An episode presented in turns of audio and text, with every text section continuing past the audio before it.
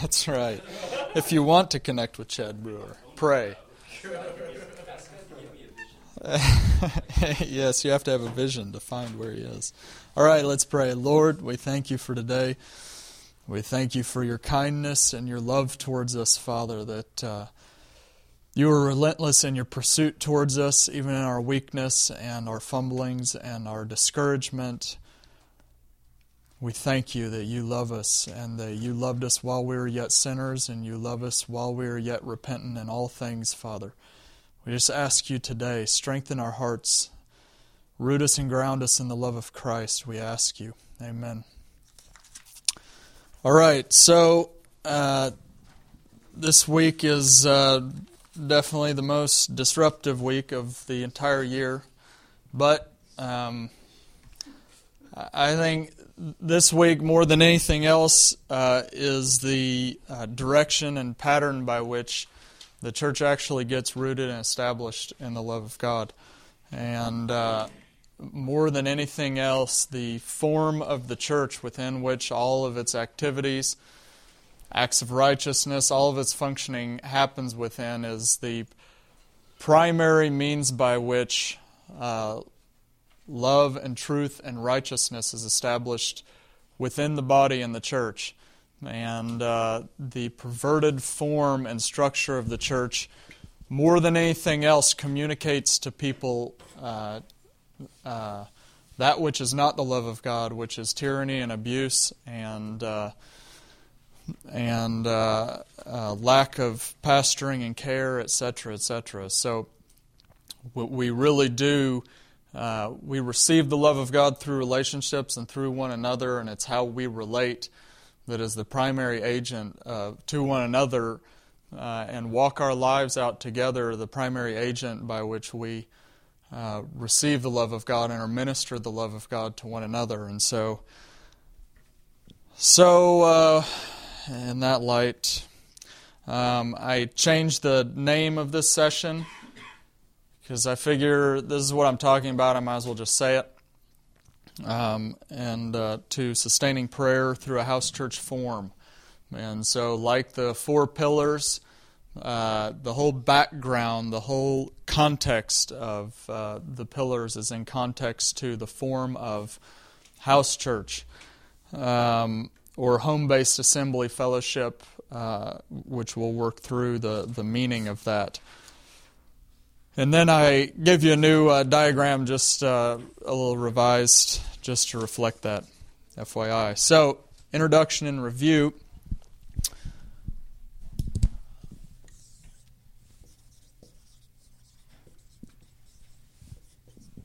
So, in light of the coming kingdom and the day of the Lord, uh, the church is called to patient endurance and faith, perseverant war and holiness, and faithful proclamation of Jesus during its time in exile, like we talked about.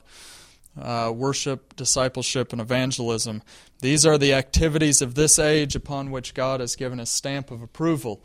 Like he said in Matthew 28 in light of me receiving all authority over the heavens and the earth, go in preparation for the end of the age, discipling men and women in repentance and faith, etc., producing fruit in keeping with their uh, repentance. 1 John 5 I write these things to you who believe in the name of the Son of God, so that you may know that you have eternal life in the resurrection. This is the confidence we have in approaching God, that if we ask anything according to his will, he hears us, and if we know that He hears us, whatever we ask, we know that we have what we ask for. And so the question, of course, like we've talked about, is what is the will of God? And that's determined by what, uh, what He has ordained for this age versus the age to come. And so the will of God for uh, the saints in this age is uh, worship, discipleship, and evangelism and faithfulness, walking that out. B, since the Holy Spirit is the only means of faithfulness in this age, and since God only releases the Spirit when we ask, uh, the church seeks to order itself about the place of prayer individually and corporately. Because prayer is the means of grace uh, in this age, then everything the church does uh, ought to be ordered and designed uh, individually and corporately to uh, to walk in intimacy with God and praying in truth, not uh, just in form. Though this may take different forms in different contexts, this is the essential missiological function of the church in context to the imminent day of the Lord. And so, as uh, as Acts one, Jesus teaches about the kingdom and the day of the Lord. They ask, "Are you going to do it now?" He says, "It's not for you to know the time or date. It's not now. It will be." But between now and then, uh, you wait in Jerusalem to receive the Holy Spirit and power from on high, that you may be a witness of me from Jerusalem to the ends of the earth. See, in light of this, God has graciously given His people many gifts by His Spirit to help them abide in Him and remain faithful in their calling in this age. Internal disciplines, external hardships keep us uh, humble and the various ministries of the Holy Spirit, and the powers of the age to come, administered uprightly to the body through the fivefold ministry, keep us on a narrow path of righteousness. So we talked about last week.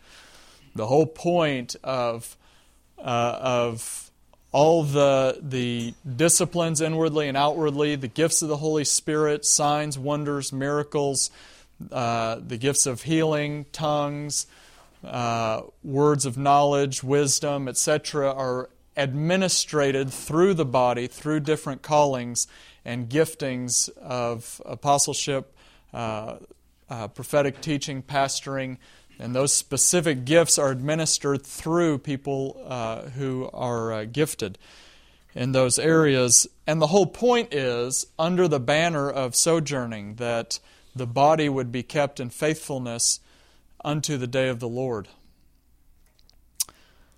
Uh, Jude 1 But you, beloved, build yourself up in your most holy faith, pray in the Holy Spirit. Keep yourselves in the love of God, waiting for the mercy of our Lord Jesus Christ that leads to eternal life. And have mercy on those who doubt. Save others by snatching them out of the fire. To others, show mercy with fear, hating even the garment stained by flesh. And so you just got the threefold there waiting for the mercy of God to be revealed, worship and faith, snatching others from the fire, evangelism and and uh, proclamation, repentance, uh, preaching repentance and forgiveness, etc. To others, discipleship, and leading them on a narrow path. Uh, hating even the garment stained by flesh. Now to him who is able to keep you from stumbling and to present you blameless before his presence before the presence of His glory with great joy, and the assumption is by means of praying in the Holy Spirit at all times. And so, uh, uh, yeah, to the only God, our Savior, in the in uh, whatever verse uh, in verse twenty. To the only God, our Savior, through Jesus Christ our Lord, be glory, majesty, dominion, authority before all time, now and forevermore, in reference to the mercy to be revealed to us at the day of the Lord when he executes, takes up his great power, and begins to reign. Point D, however, what is the broad context and form designed to facilitate these various elements and functions within the body of Christ in this age? How ought the body generally relate to one another and to society at large? So, um, here we go. So, the modern church broadly relates all of these elements and functions that we talk about generally under a corporate based uh, model, an institutional model, in which we create a non human entity, whether it be a non human entity that the, the kings and governors of this age recognize and give privileges to tax benefits, protection by means of the military, etc., etc. Or we create non human entities as far as ideologies and the creation of an ideology of some sort of movement, like the monastic movement, the mendicant movement, the Reformation movement, pietistic movement, missions movement, etc., etc. As uh, and so, in this idea, we create this non human entity and then function in relationship and order ourselves around that entity, which specifically expresses itself in that non human entity owning wealth and power and, uh, and corporate holdings.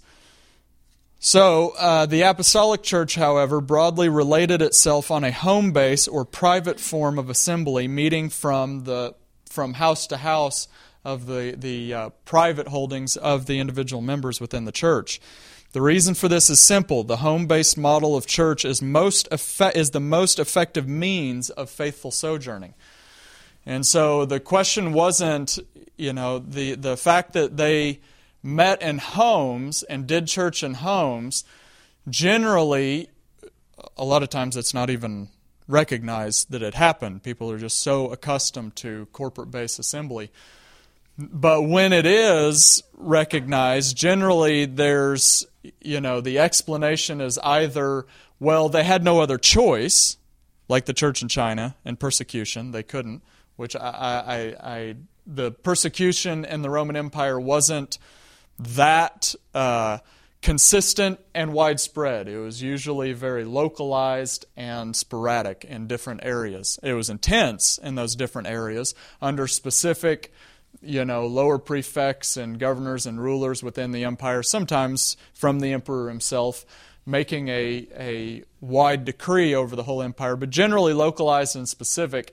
So they, they, I think they could have they could have pushed for a corporate form of assembly like the synagogue system, but they chose not to.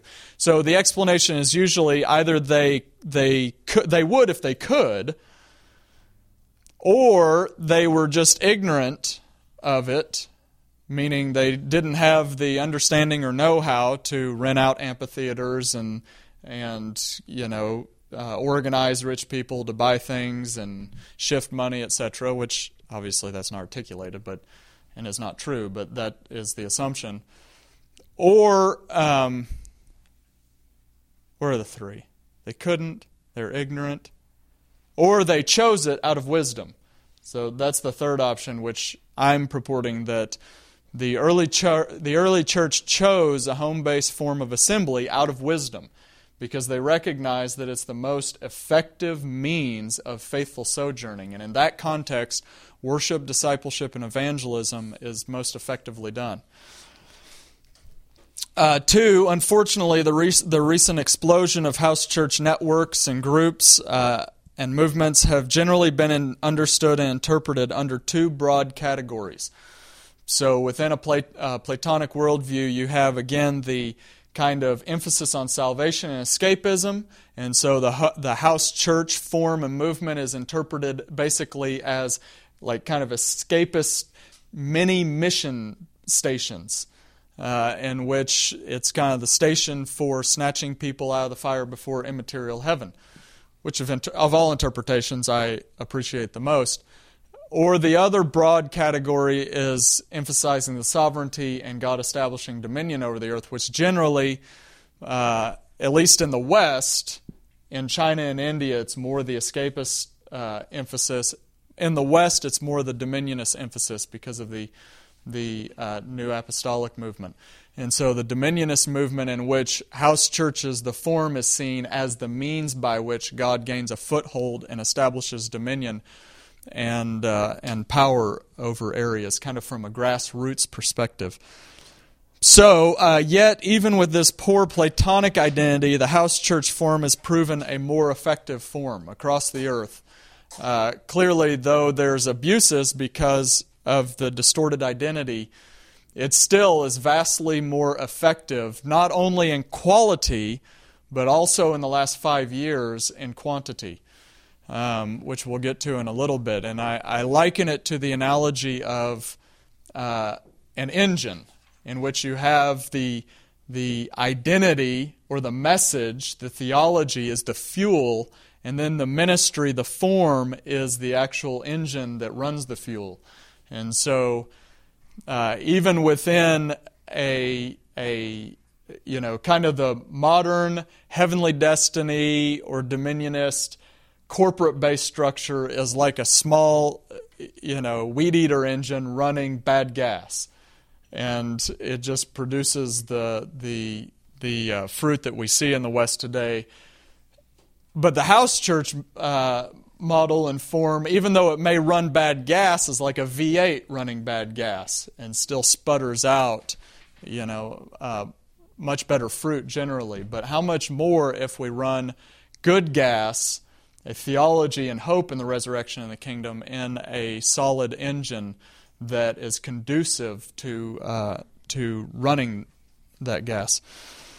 So three, uh, just as a qualification, entire books, groups, and even movements have been devoted to the subject of the form and, and structure of the church. And I understand, I understand why there's such people get so zealous about it because it really is important. I mean, the whole thing can kind of be disqualified when uh, when the whole grasp and goal begin, becomes getting more property and wealth and power in the equation, and your heart follows where your feet lead. Where your treasure is, there your heart will be also.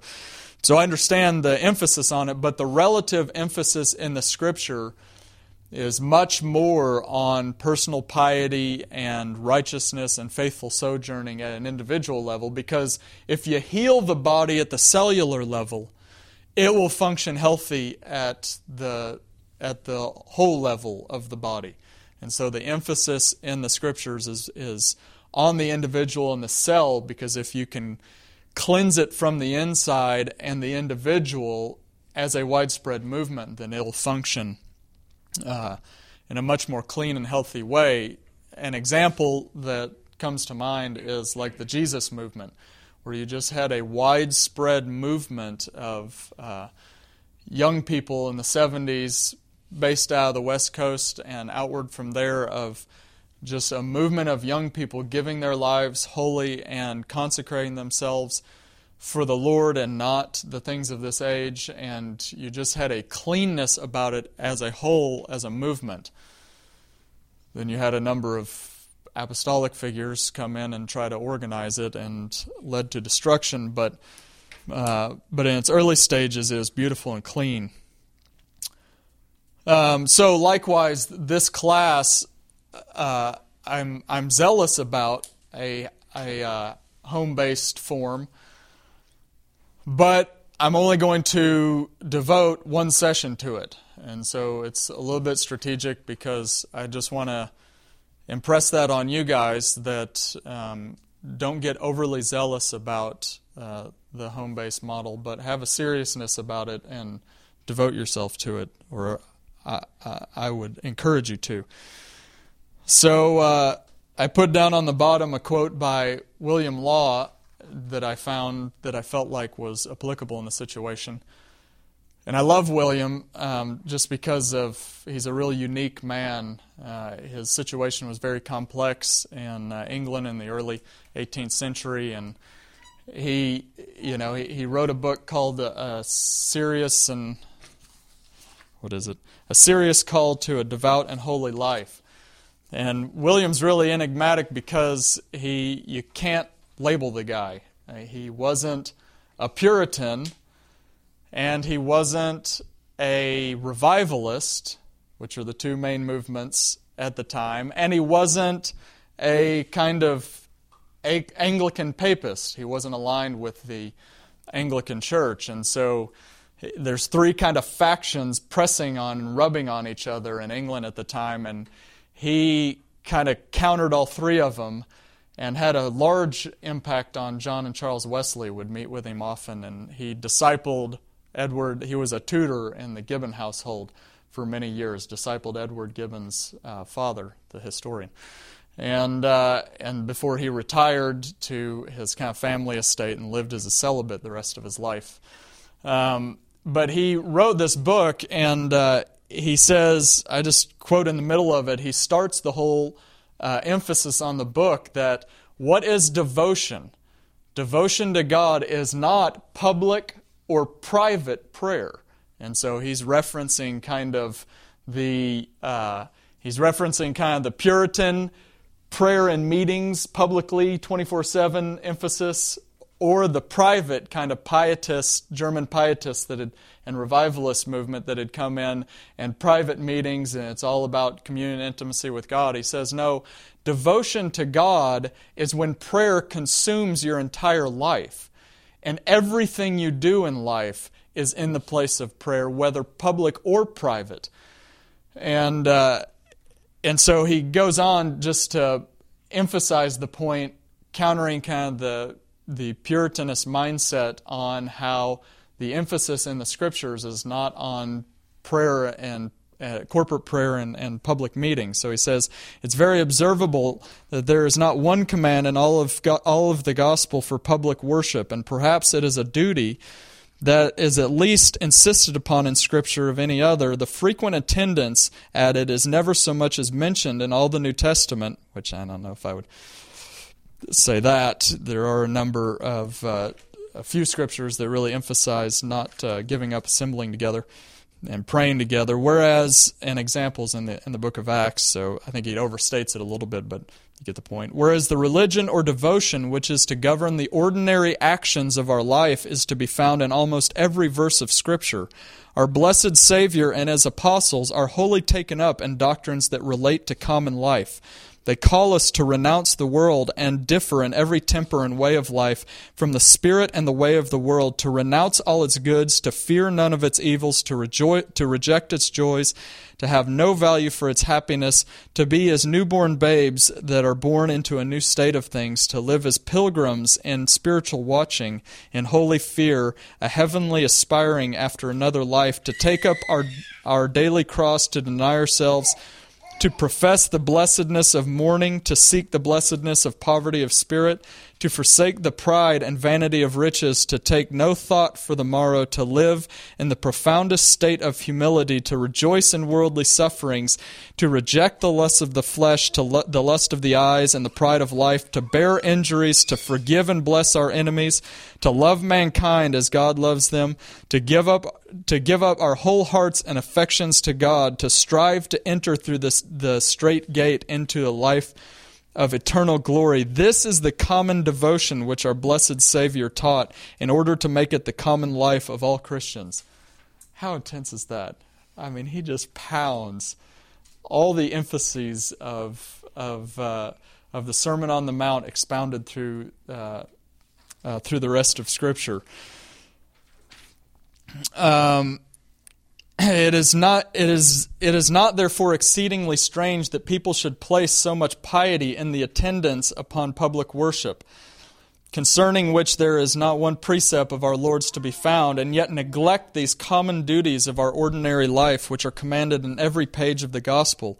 I call these duties the devotion of our common life, because if they are to be practiced, they must be made part of our common life and they have no and they can have no place anywhere else. And so uh, we'll get to we'll get to uh, a uh, a book by Neil Cole, and I. Uh, the first time I read it, I didn't really appreciate it a number of years ago when it first came out, but I just read through it again recently, and I'm uh, I'm fairly taken with it, even though it's got a Kingdom Now uh, theology and, and, fuel, so to say, but uh, there's such cleanness to it. He doesn't have a chip on his shoulders, on his shoulder, uh, and he's just driven by the love of God. And the name of the book is Organic Church: Growing Faith Where Life Happens. And he's just got such an emphasis of uh, of establishing church and common life and uh, and righteousness and holiness. Anyway, okay, so page three the temple, the church, and the cathegogue. So, whenever you have discussion about the form of the church, the problem is, is you always end up with this mixture of what the form of the church should be based on the book of Acts versus Exodus, Leviticus, and Numbers and Deuteronomy, and uh, the form of the church. So, just to clarify some of those. Point one the form of the uh, post Constantinian church has been generally based on the pattern of the Old Testament temple, with the corporate holdings, sacred articles and space, professional clergy, etc. Moreover, the liturgical patterns of the church were generally adopted from the liturgical patterns of the Jewish synagogues, which were kind of an adaptation of the temple rituals. This created what uh, Wolfgang Simson calls the cathegogue system. And so I, I, like this quote just because it's it's a little intense, but it, it emphasizes the idea that once this system was really established as the norm in the Constantinian Empire, then after that, it, there's really, it's just a history of kind of feeble attempts to reform that thing. So he says, baptized with Greek pagan philosophy, separating the sacred from the secular, the Cathegogue system developed into the black hole of Christianity swallowing most of its society transforming energies and inducing the church to become absorbed with itself for centuries to come. The Roman Catholic Church went on to canonize the system. Luther reformed the content of the gospel, but left the outer forms of church remarkably untouched. The free churches freed the system from the state. The Baptists then baptized it. The Quakers dry cleaned it. The Salvation Army put it in uniform. The Pentecostals anointed it, and the Charismatics renewed it. But until today, no, nobody has really changed the system. The time to do that has now arrived. And so, regardless of the stream, or it's, a funny quote, regardless of the stream in history, the and the generally the theological reformation that gets pushed, the form, the ministry, uh, really changes very little. And the divisions that happen are usually over small tweaks in theology and small tweaks in form and uh, and things we do, the color of our robes, and what kind of instruments we use, and things that are so utterly superfluous to when we stand before God and and uh, give an account for our lives. Two, the temple was instituted by God in the pattern of the heavenly temple. It was designed as a prophetic signpost of the day of the Lord, when the glory of God will cover the whole earth. Thus, the glory filling the inner sanctuary was seen as a deposit of the glory to come. So the nature and and purpose and form of the temple in the in the Old Testament, like we've talked about, was simply in the form of the the temple in the height of the heavens that God dwells in, and therefore He was establishing that pattern on the earth as a signpost that He would restore the earth to the way it was in the beginning, on earth as it is in heaven, like it was with Adam. And uh, which I didn't really address, and, and I'm getting kind of a clearer picture in the theology class on the idea of replication. That, um, and there's a number of theologians that are increasingly recognizing that the Hebrew worldview was one of replication, where what was in heaven was established upon the earth with Adam, and that you had a garden, a paradise in heaven and a heavenly temple in which that was established on earth with gardens, rivers, trees, etc. And you had this idea of replication on the two, and uh, and that that was the the uh, purpose of of the temple, and God will restore that perfect replicated order in the age to come. Of course, they kind of implicitly condescend towards that view and just say, well, this was kind of the ignorant Hebrew worldview, but but uh, it helps in their explanation of, of how they interpret the Old Testament. Anyway, so 1 Kings 8, when the priests withdrew from the holy place, the cloud filled the temple with glory. The glory of the Lord filled the temple. When Solomon, then Solomon said, The Lord has said he would dwell in a dark cloud. I have indeed built a magnificent temple for you, a place for you to dwell forever.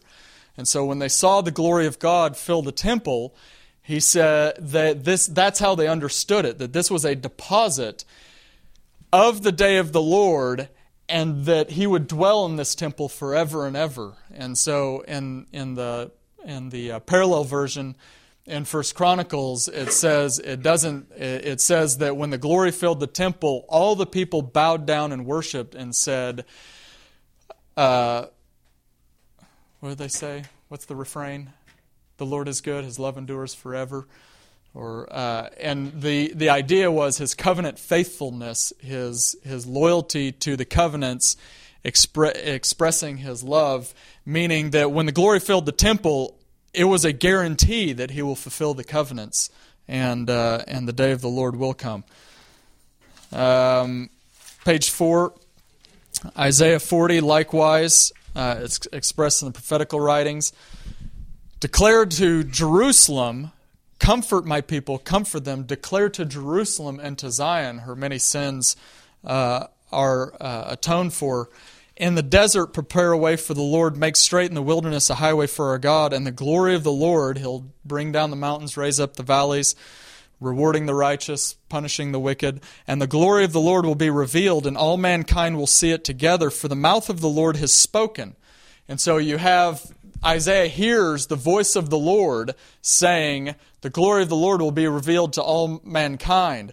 For the Lord, the voice has spoken. And he says, I heard a voice, the Lord spoke to me and said, Cry out. I said, What? He said, All men are like grass after they've fallen, and they will be held accountable. They, they, I am absolutely sovereign over redemptive history. The glory of the Lord will be established. Get up on a high mountain, the voice said to me, and declare to Jerusalem, comfort Jerusalem, saying, The day of the Lord will come. The Lord will come, and he will give each man according to, uh, give each man uh, his recompense. The Lord will come, uh, whatever. but the point is, is the context of the, the declaration is to Jerusalem and the temple there. And so the point is, I promise you, Jerusalem, and the temple, that there's a deposit there, that the glory of the Lord will fill the entire earth. And so that's how they viewed Jerusalem and the temple. Bumbled through that one. Three. As such, the perpetuity of the name and presence of God was interpreted in light of the age to come, just as the perpetuity of the Davidic dynasty. As the Davidic dynasty came to a temporal, uh, temporary end, so also the temple came to a temporary end in the exile and under uh, the Roman crushing. However, both the temple and the dynasty will be perpetually restored in the age to come. So when he says to David, Your seed, I will establish his kingdom, he will build a house for me, and his kingdom will endure forever. And so Solomon even though the Davidic dynasty came to, the, to an end and the temple came to an end, the, the, the interpretation of the covenant as forever was in light of after the day of the Lord, when, when everlasting life and eternity and righteousness would be established on the earth. And so, the same way that the Davidic covenant was interpreted in light of the day of the Lord, and the seed was not. Uh, talking specifically about Solomon, though Solomon was a de- deposit and a sign of the seed that would come forth from the Davidic dynasty, so also was a temple. And that the seed would come forth and the arm of the Lord would descend and rule for the Lord. And likewise, he would build a house from the Lord and establish the temple in the age to come. And he would rule from that temple, and the glory of God would cover the entire earth. Um, so, like Psalm 132, the Lord has chosen Zion, and so the two are generally related together, like in, uh, like in the uh, in uh, in the Davidic covenant.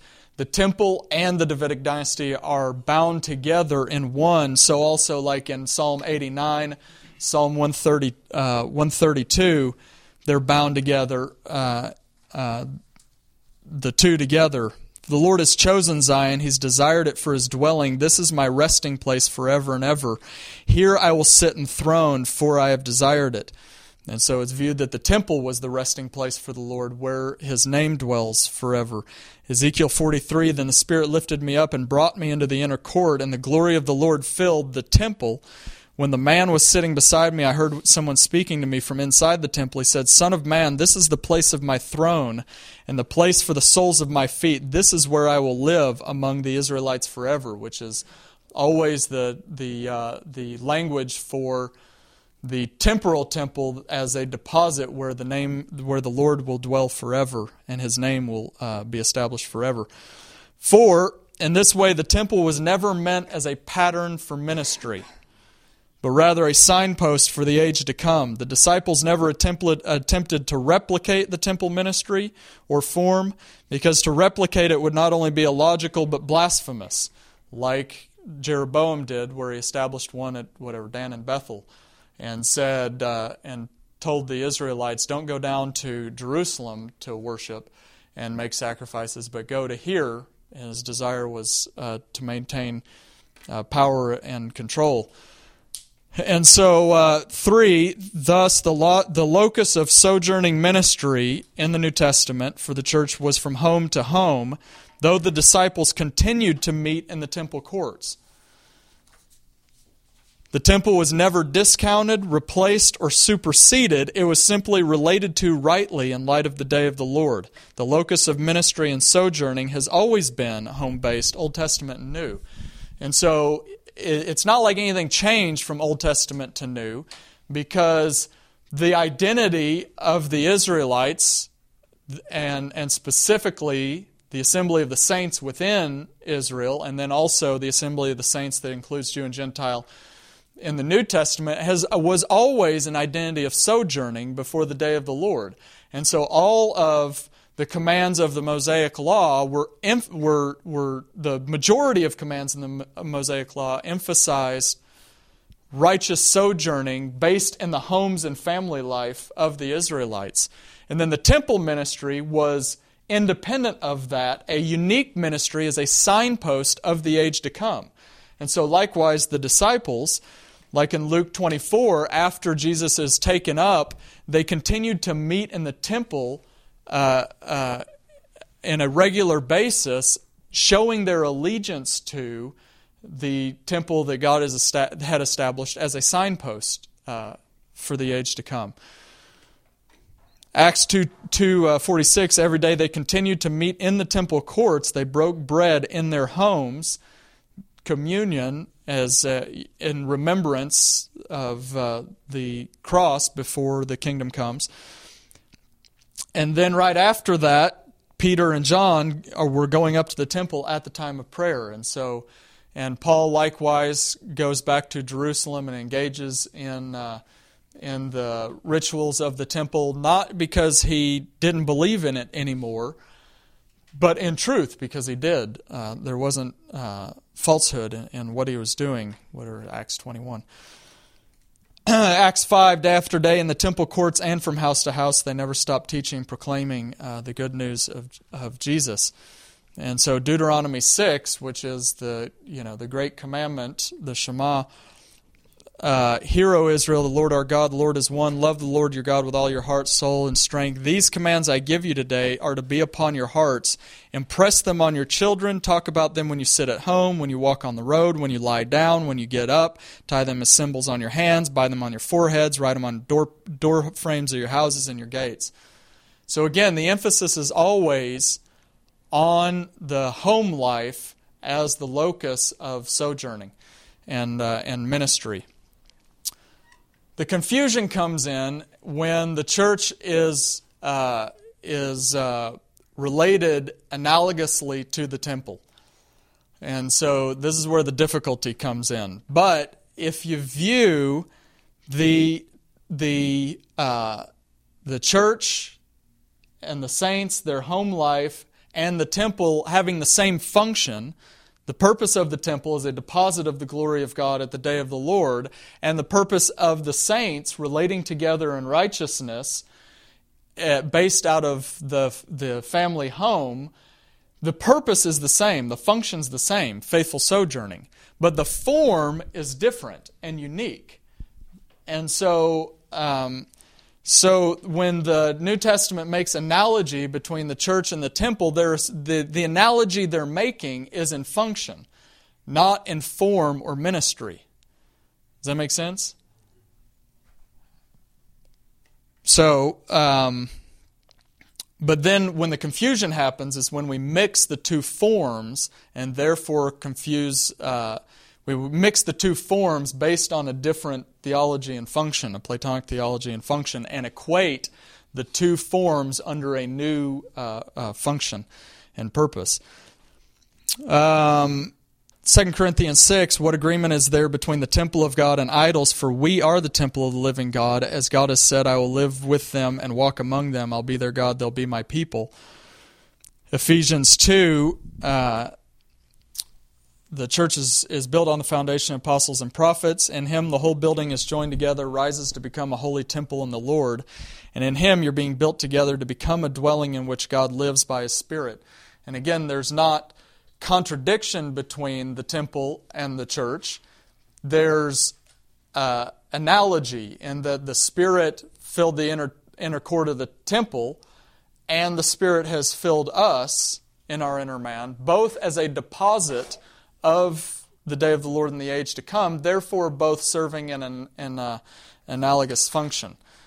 But never is there an assumption in these passages, like 1 Peter 2, as you come to him, the living stone, rejected by men, chosen by God, precious to him, you also, like living stones, are being built into a spiritual house and a holy priesthood, offering spiritual sacrifices acceptable to God through Jesus Christ. You're a chosen people, a royal priesthood, a holy nation, a people belonging to God. You may declare the praises of him who called you out of darkness into his wonderful light live your lives so uprightly among the Gentiles that they may praise him on the day he comes to judge. And so the whole point is he's making an analogy between the temple and the church, and they're both to point to the day of the Lord, but never is there an assumption in any of these passages that we ought to replicate the form and ministry of the temple. And so, generally, the way these passages get interpreted is in a replacement idea that the church has now superseded the temple, and therefore all that form of temple practice is illegitimate and done away with, and we function in a spiritual ministry of the spiritual temple. But then there's kind of mixture and confusion between the two, in which we kind of incorporate some of the form and the, the quote physical form of the temple with the spiritual form of the superseded temple. You see what I'm saying? When the two forms and ministries are completely independent of each other, they have the same purpose, but the two forms and ministries are mutually exclusive, though not contradictory. So, of course, the disciples continue to meet in the temple, but also break bread from home to home. Does that make sense? And so, likewise, like in Acts 8, I've heard a lot of missiologists argue that Acts 8 was the great fall of the apostolic ministry when the persecution breaks out and all the, all the disciples in Jerusalem are scattered through Judea and Samaria, and the apostles stayed in Jerusalem. And everybody argues, oh, you know, that was when Jesus gave the command to go to the ends of the earth, and the apostles didn't listen, and they were the stubborn, obstinate ones, and God had to push them out of Jerusalem by persecution, which isn't the case at all. The point is, the persecution broke out, and the apostles, uh, not because they were centralizing power and uh, of the movement, but because they were remaining faithful to the locus of God's uh, redemptive plan and history in Jerusalem with the temple. And so the fact that the apostles remained in Jerusalem and didn't leave they didn't leave because the Lord had not sent them out directly by the Holy Spirit, like, like in Acts 13. And so they remained in Jerusalem next to the temple because of allegiance to Jesus will come down just like he came up. And he's going to come down to the Mount of Olives, walk into Jerusalem, into the temple, and set up the throne that will last forever. Does that make sense? And so there wasn't like they weren't ignorant in what they were doing and enduring persecution rather than flir- rather than fleeing. All right. So, uh, B, a brief history of church and home based fellowships. Because the early church sojourning theology in light of the kingdom and resurrection, early Christians lived in organic, easily multipliable house churches equipped and guided by the fivefold ministry. As some have said, converts were converted to marginality, which had no place in mainstream uh, wealth or power. They chose to function the way they did. The early church had no corporate holdings. There was no church buildings mentioned in the history in history until the final quarter of the third century. And so that basic fact really is, you know, it's kind of the same. That idea is the same as, uh, as in the idea in theology that there was no other eschatology for at least the first 200 years. And so that basic fact should make us fall out of our chairs, figure out what their eschatology and theology was, what was giving them context for their mission, and likewise, the fact that they had they walked out that mission with a form with no corporate holdings or buildings ought to make us just completely chuck all of the theology that's contradictory to apostolic theology, and likewise chuck all of the forms that are contradictory to the early church form of, of ministry. The problem is that that is so radically radical and flies in the face of so much agenda for wealth and power that whenever it happens, it's not just opposed, it's crushed with violence. Um, so uh,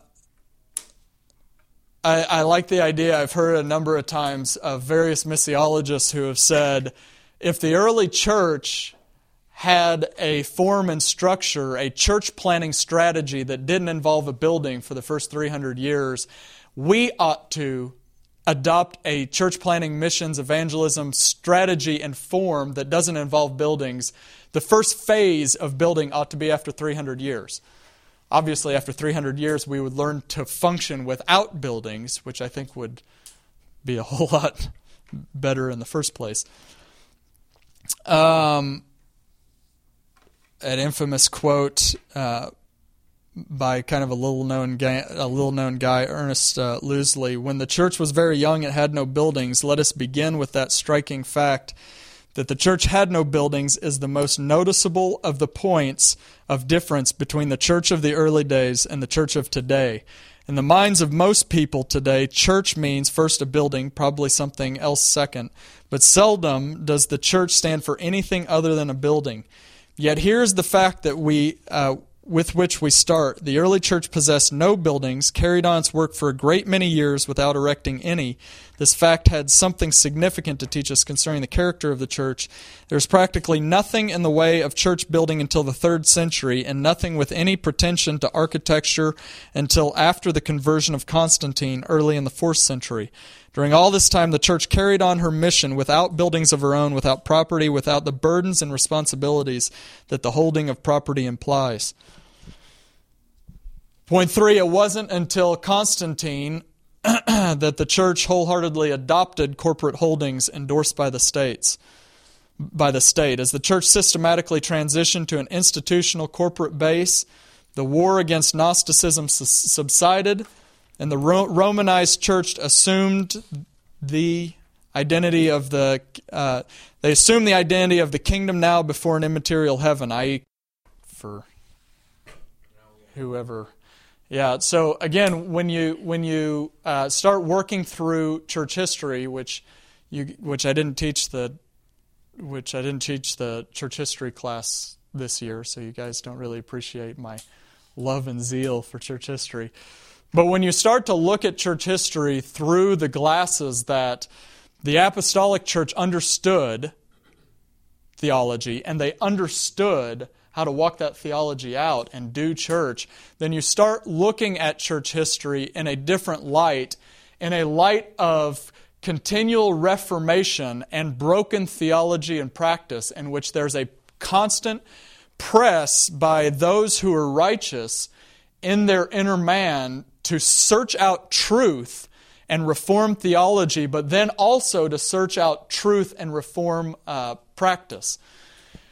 And there's a most church history kind of bumbles around and, and documents some of the reformation of theology, though it's kind of like not really. There's not a lot of church histories that emphasize reformation of premillennialism, though that is a constant theme throughout renewal movements. Almost most renewal movements emphasize the imminent return of Jesus uh, uh, to the earth in premillennialism in, in various forms. But then also, those renewal movements generally end up pressing towards a uh, movement away from corporate holdings.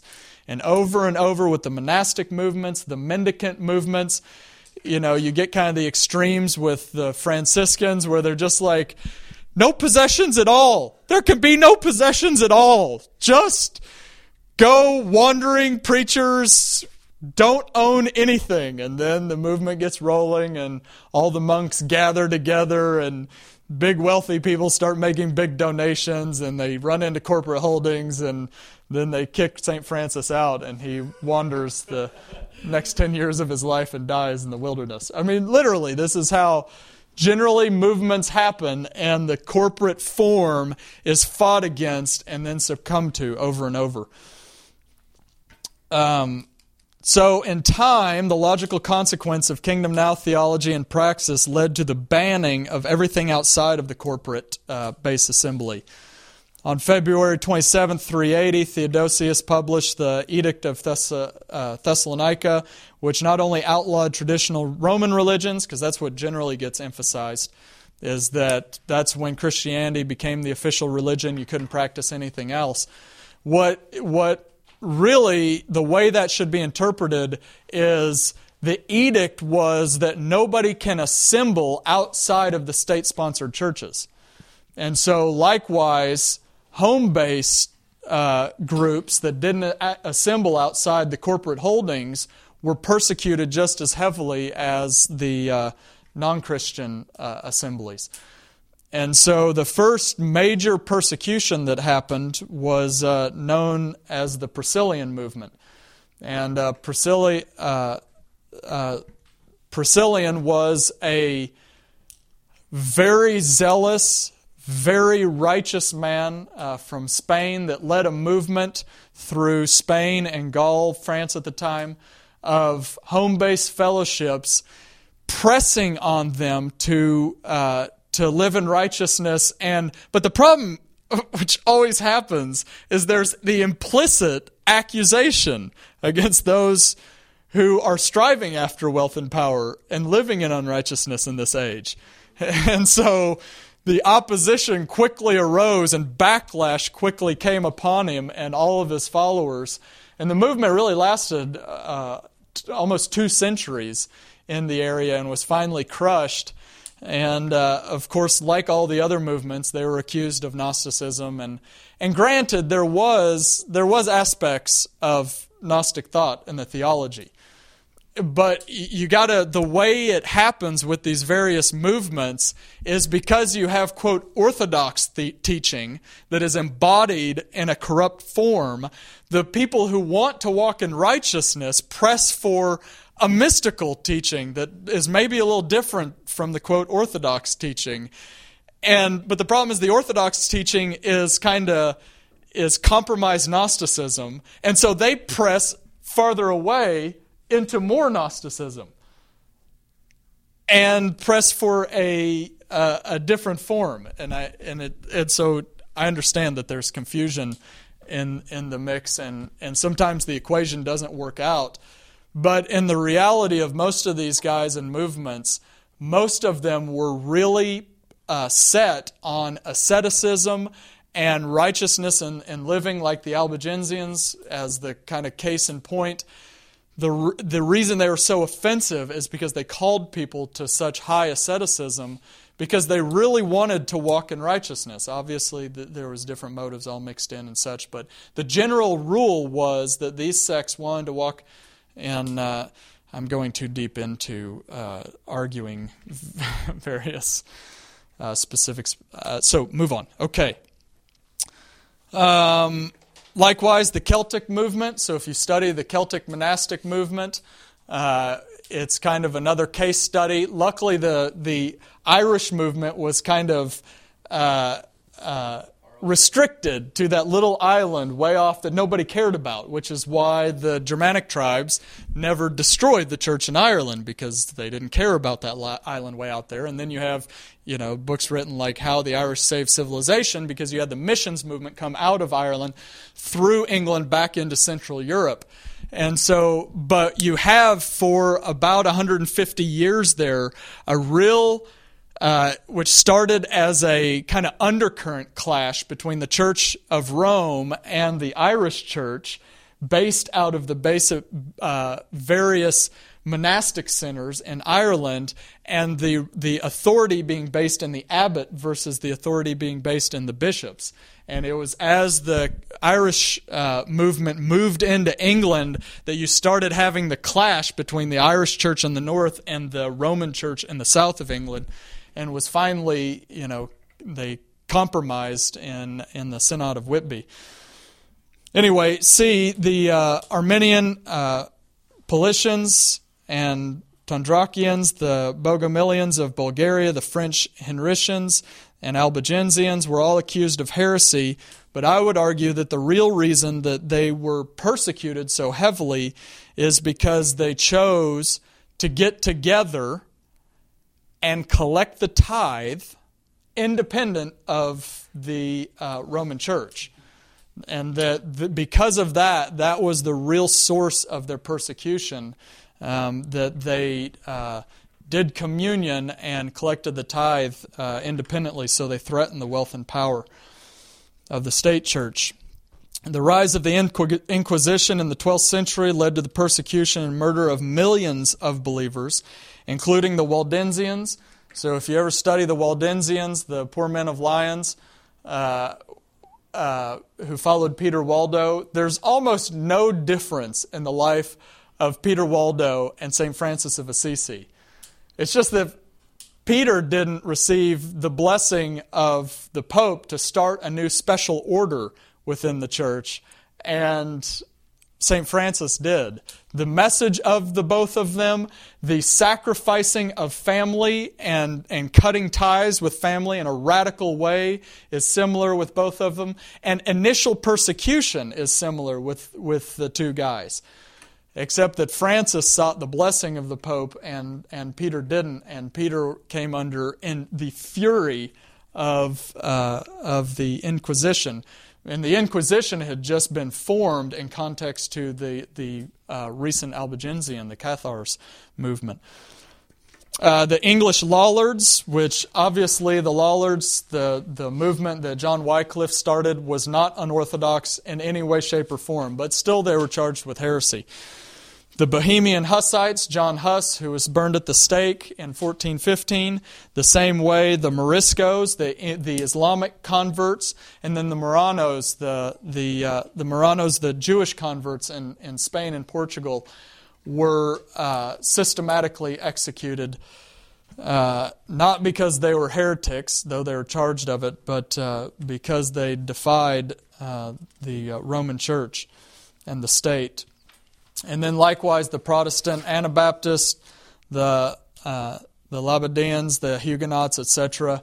And I would argue that the real reason for the massacring of the Anabaptists and the Huguenots was because they met outside of, of the corporate form.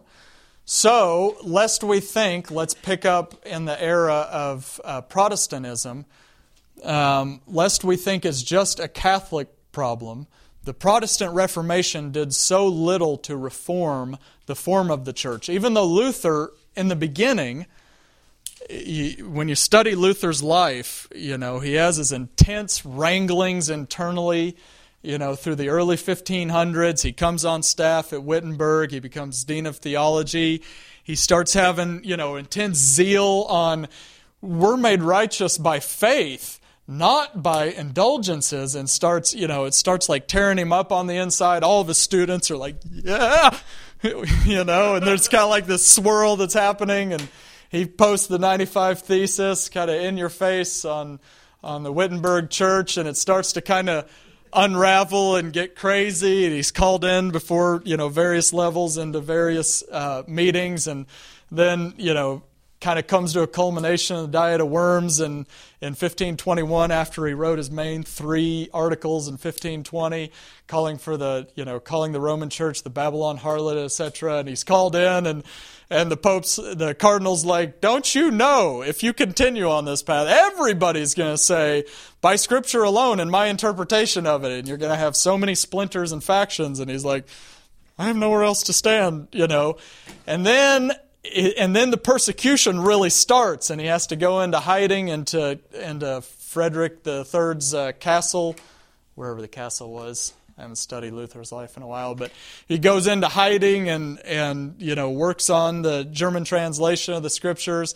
And then he, you know, 1524, 25, there's this movement of people, grassroots movement, that are like, that's right, those wicked, you know, and they they start this kind of grassroots revolt against the wicked Catholic rulers and powers, And uh, by that time, Luther kind of had to make a decision on who he was going to support in the situation, and he made the decision to side with with uh, the the German prince that he had buddied up with, and so 100,000 peasants got massacred in 1524 and 25, and then 1526 happens, and he starts writing out and organizing and networking the various pastors and leaders within his movement under the protection of the German prince. And from 16, 1526 to 1529 were the most pivotal years that determined so much of the rest of uh, the history of the church.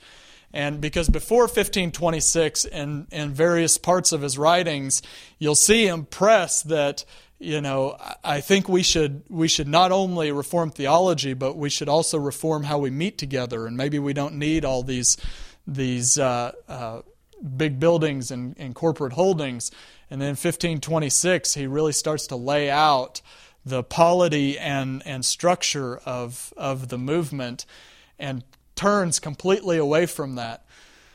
And so by 1529, he, you know, the movement is really kind of gaining steam, and, and he's gathered a bunch of the princes under, you know, uh, under his wing, and the princes all gather together in protest, and that's why it was became known as the Protestant movement because all of these princes that protest against the uh, Catholic kings, and then you had, you know, the whatever the peace of what was it, Augsburg in 1530 no, Augsburg was uh, in uh, 55. Whatever the the uh, confession they signed in 1530 that kind of you know stabilized the the Catholic versus Lutheran movements, and then it's all history from there. One of the interesting movements is uh, a guy named uh, Caspar uh, Schwenkfeld. And Caspar was a disciple of Luther and met with him often.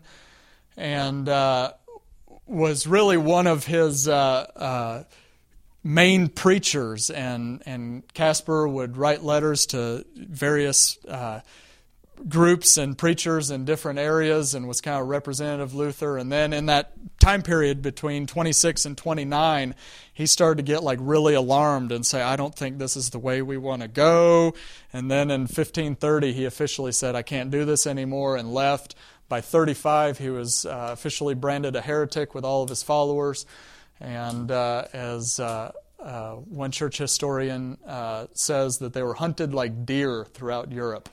And for whatever, he died in, I think, 61. But for 30 years, the man ran. He was continually, and all of his disciples, hiding, living in forests, living in caves, living in homes, and they were just continually hunted all throughout Europe. It's just a bizarre story. Uh, likewise, the leaders of the Anabaptist movement, Grebel, Manz, and Blaurock, were all sentenced in Zurich at the hands of who? Zwingli. And uh, and at first, these guys were, you know, they were all on board together. They were leading Bible studies together, studying the ancient Greek in their home studies. You know, just laymen. This was kind of the atmosphere of the Renaissance.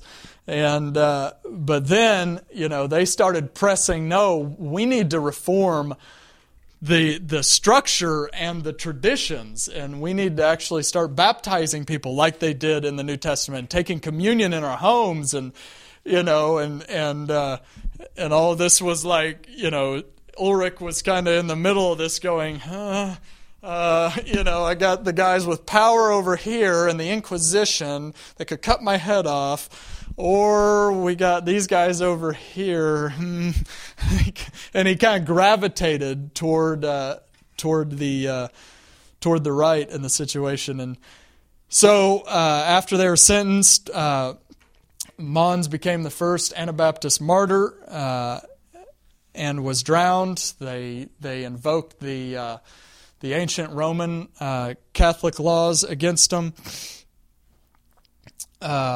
Who was a Blaurock was beaten and uh, or uh, Grebel died not in prison but because of his long prison sentence he got out and then subsequently died. Blaurock was beaten, sent away, and later burned at the stake in Italy.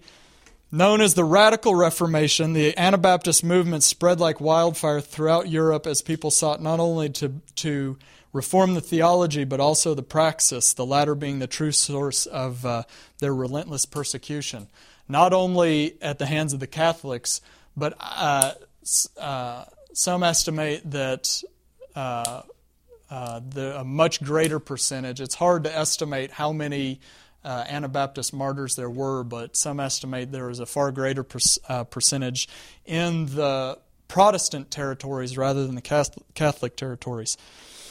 Likewise, dictatorial rule was established in Geneva under John Calvin and his successors, Beza and the, and, uh, and the others.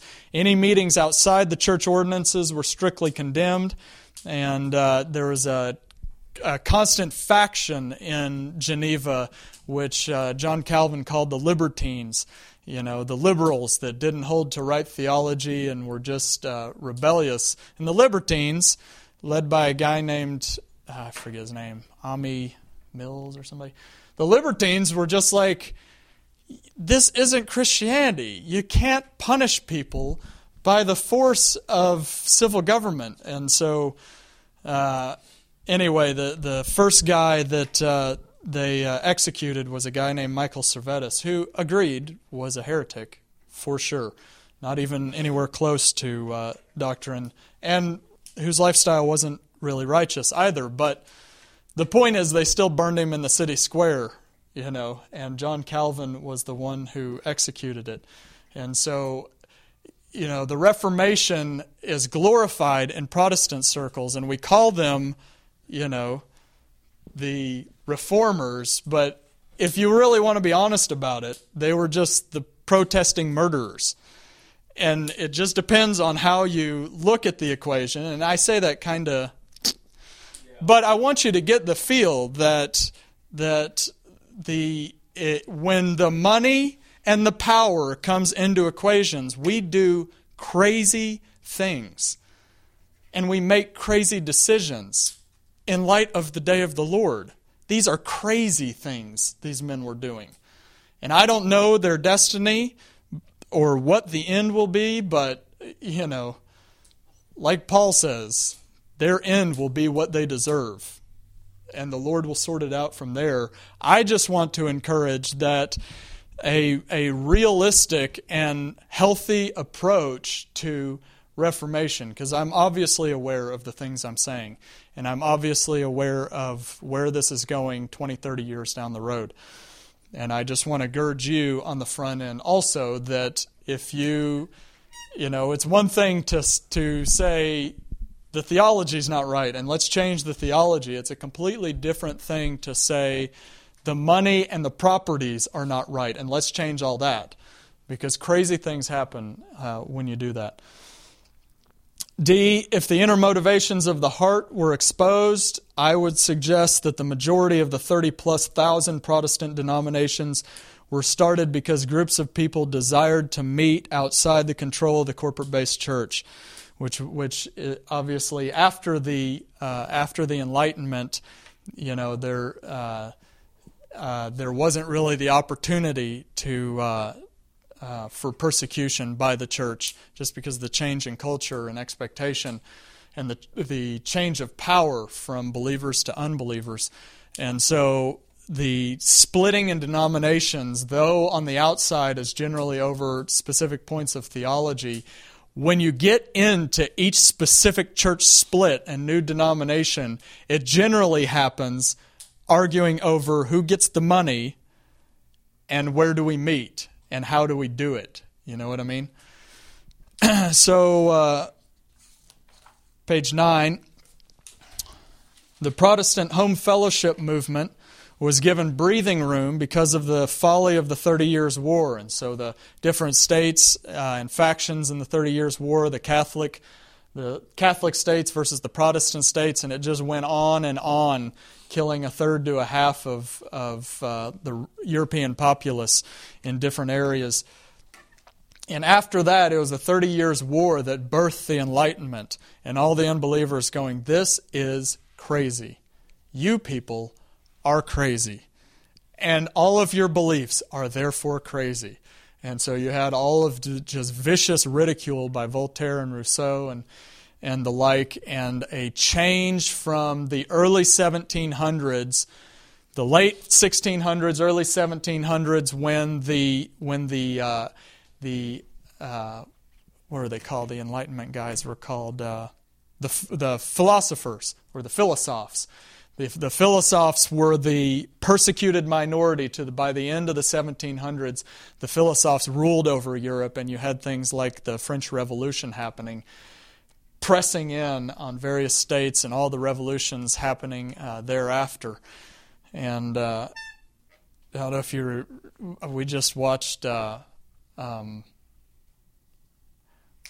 what's the movie Amazing Grace, and that you know in the scene at, uh, at the end of Amazing Grace when you have the guy who comes in who's the, like the radical revolutionary and he'd been down in, in Paris and France and there's riots in the streets and he comes back in and meets with William Wilberforce and he's like this is where it's all going. You might as well just get on board you know? And Wilberforce is like don't ever mention to me rebellion to my face again. And that kind of breaks their relationship because there's you know Wilberforce was being seen as kind of jumping on board with the radical philosophes and and the the uh, the uh, French Revolution, and and ironically, like he says in that movie, you know, bro, the whole can was opened up by the Americans and the revolution that happened there, and there's riots in the streets in France, and anyway, I don't want to get too much into. Sorry.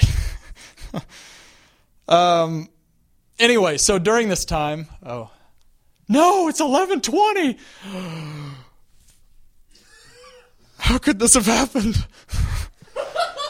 oh, this is what my love for history does. Um, all right, finish up this movement, move on.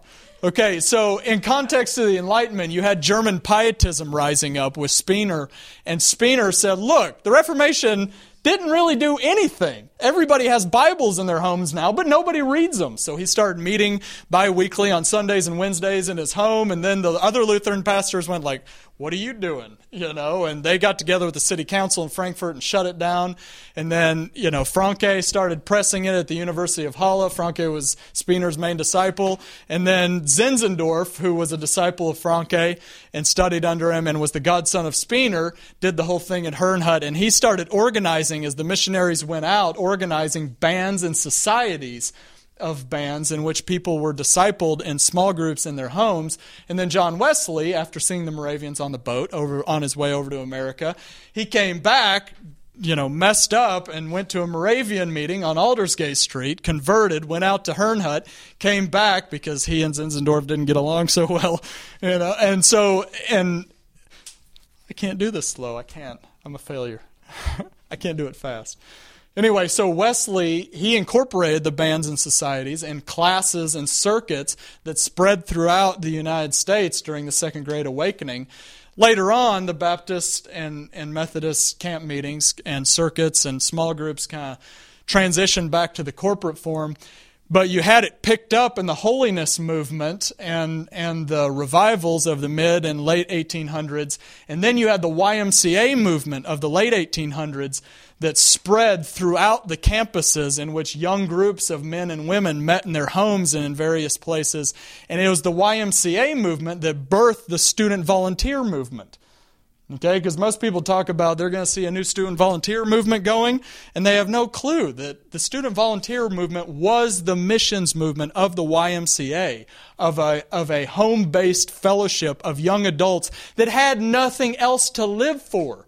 They weren't out to get wealth and power and build buildings and everything. And so there was actually something to be set on fire with God's heart for the nations to send out.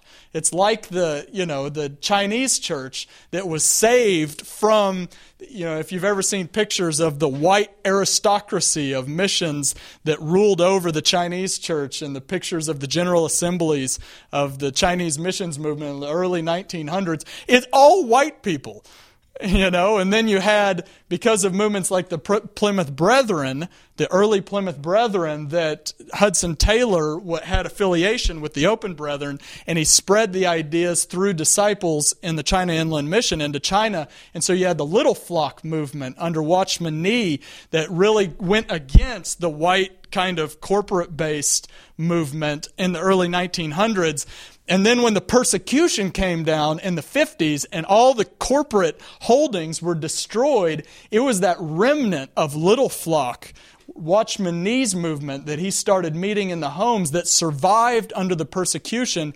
And now you have a whole movement of one to three million house churches in China that now they don't have anything else to live for because they don't have wealth and power to run after. And they have a heart for a nation. And so you, I mean, I actually believe that there will be a missions movement out of there. But I don't believe there's going to be a missions movement out of these other places. I mean, just to be realistic about it. There is no, there is no base of people to set on fire because they're so enculturated in seeking wealth and power in this age because of the whole form and structure. But out of northern India, out of central northern Africa, out of uh, out of East Asia and Thailand and Vietnam and China. This is ground where people can receive a heart of God for mercy to the nations and saving the lost and can walk it out in truth. All right. So uh, let's take a break there and uh, we'll pick up on uh, the characteristics and form of the church after break.